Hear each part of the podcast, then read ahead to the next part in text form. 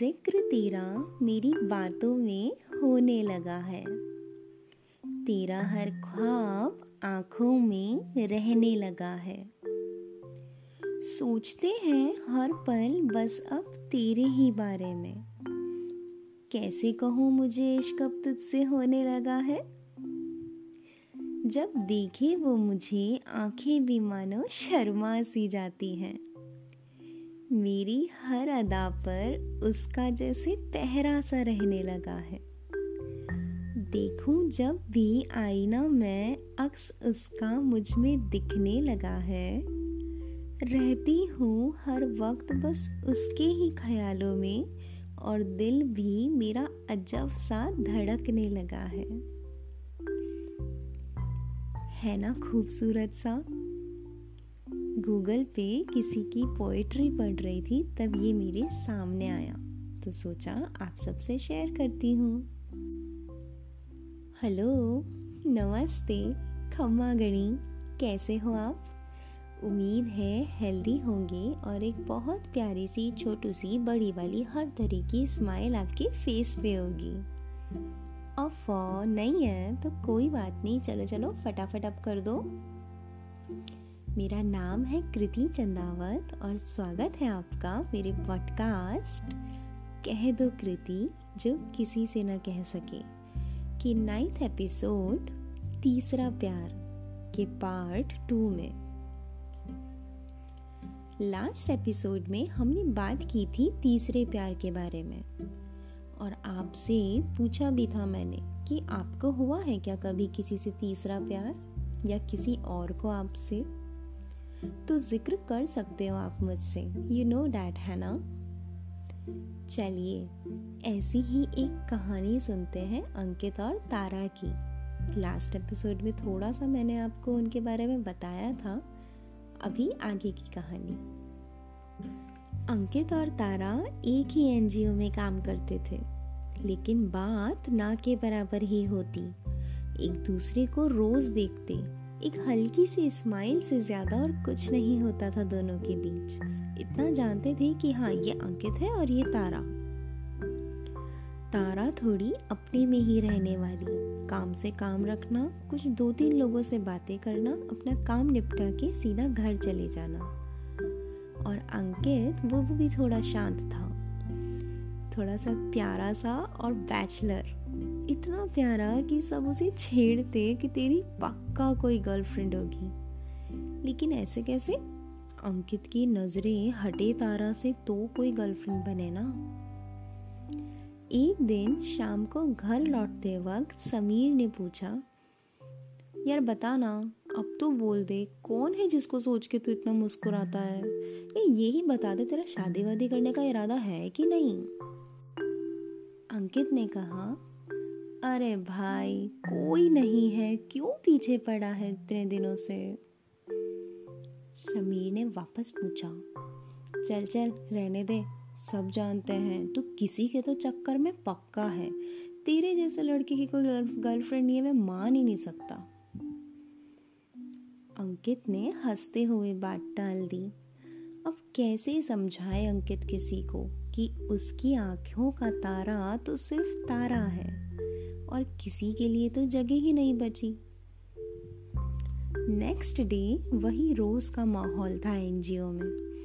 तभी मैनेजर ने एक नए प्रोजेक्ट में अंकित और तारा को एक टीम में डाल दिया।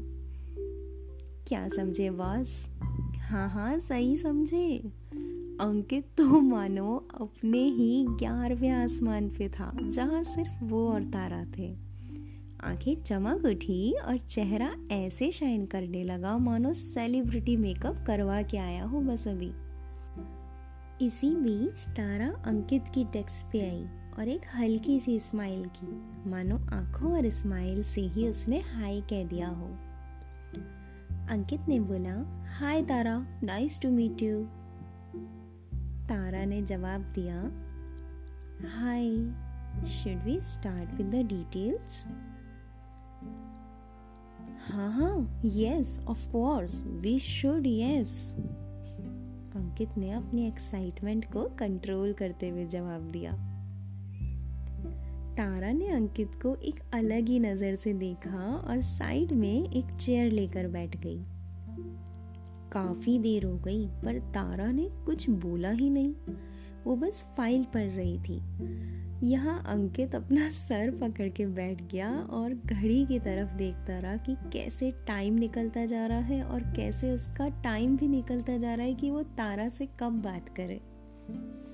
उसे पता था कि अगर वो ज़्यादा फ्रेंडली हुआ तो इतना अच्छा मौका भी जो उसे मिला है तारा के साथ वो गवा देगा। लेकिन तारा को काम से फुर्सत मिले तो अंकित कुछ बात करे ना। अंकित ने फिर भी अपनी कुछ कॉन्वर्सेशन शुरू की। अगर तुम्हें ठीक लगे तो एक कप चाय हो जाए। तारा ने बोला, नहीं, मेरा मन नहीं है, तुम पी लो। अंकित ने फिर से एक छोटी सी उम्मीद जगाते हुए उससे पूछा, तुम मेरा साथ देने के लिए ही थोड़ा पी लो? एक टीम मेंबर के नाते? कम ऑन यार। तारा ने हाँ में सर हिला दिया। रास्ते में चलते चलते तारा ने पूछा, तुम इतनी खुश क्यों हो? अंकित ने जवाब दिया, इतने टाइम बाद इतना बढ़िया प्रोजेक्ट मिला है। अब खुश नहीं होऊँगा तो और क्या होऊँगा? कब से चाहता था यार मैं ये? फाइनली आज मिल गया।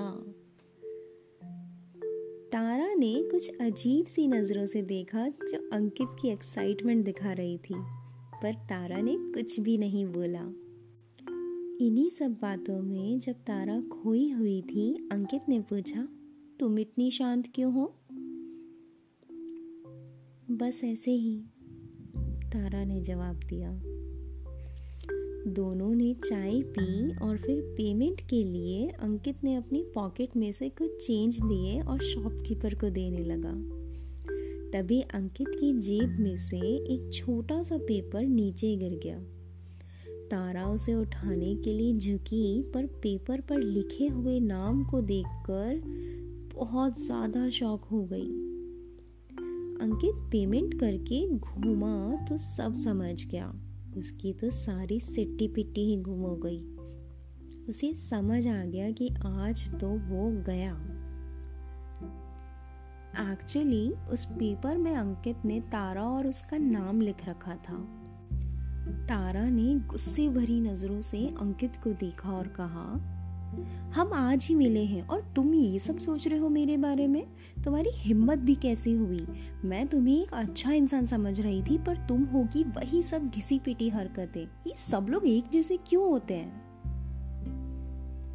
तारा एकदम आग बबूला हो चुकी थी। अंकित ने सोचा कि अगर आज ना कहा तो कभी नहीं कह पाएगा।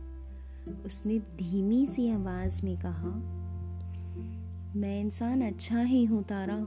It's just I really like you और ये आज होगा तुम्हारे लिए। पर मुझसे पूछो, मैं तुमसे कब से प्यार करता हूँ? तो मुझे गलत, तुम्हें पता है ना, मेरा डाइवोर्स हो चुका है। मैं ये सब सोच भी नहीं सकती। तारा ने अंकित की बात को काटते हुए फिर से गुस्से में सब कुछ कह दिया। आपको क्या लगता है? क्या तारा का गुस्सा शांत होगा? क्या अंकित उसे अपनी बात समझा पाएगा? क्या दोनों में प्यार होगा या ये बात यही खत्म हो जाएगी लड़ाई के ज़रिए? ये सब जानने के लिए आपको इसका लास्ट पार्ट नेक्स्ट वेनेसडे तक के लिए इंतज़ार करना होगा। ठीक है? हम मिलेंगे इस स्टोरी के आखिरी पार्ट में। नेक्स्ट वेनेसडे तब तक के लिए अपना बहुत सारा ध्यान रखना और हमेशा खुश रहना। और अगर कुछ भी शेयर करना चाहते हो मुझसे तो मेरे इंस्टाग्राम पेज कृतिविटी पे आप शेयर कर सकते हो, ठीक है? डिस्क्रिप्शन में उसकी प्रॉपर स्पेलिंग ज़रूर देख लेना। अपना बहुत सारा ध्यान रखिए और हमेशा मुस्कुराते रहिए। Take care stay tune and press the bell icon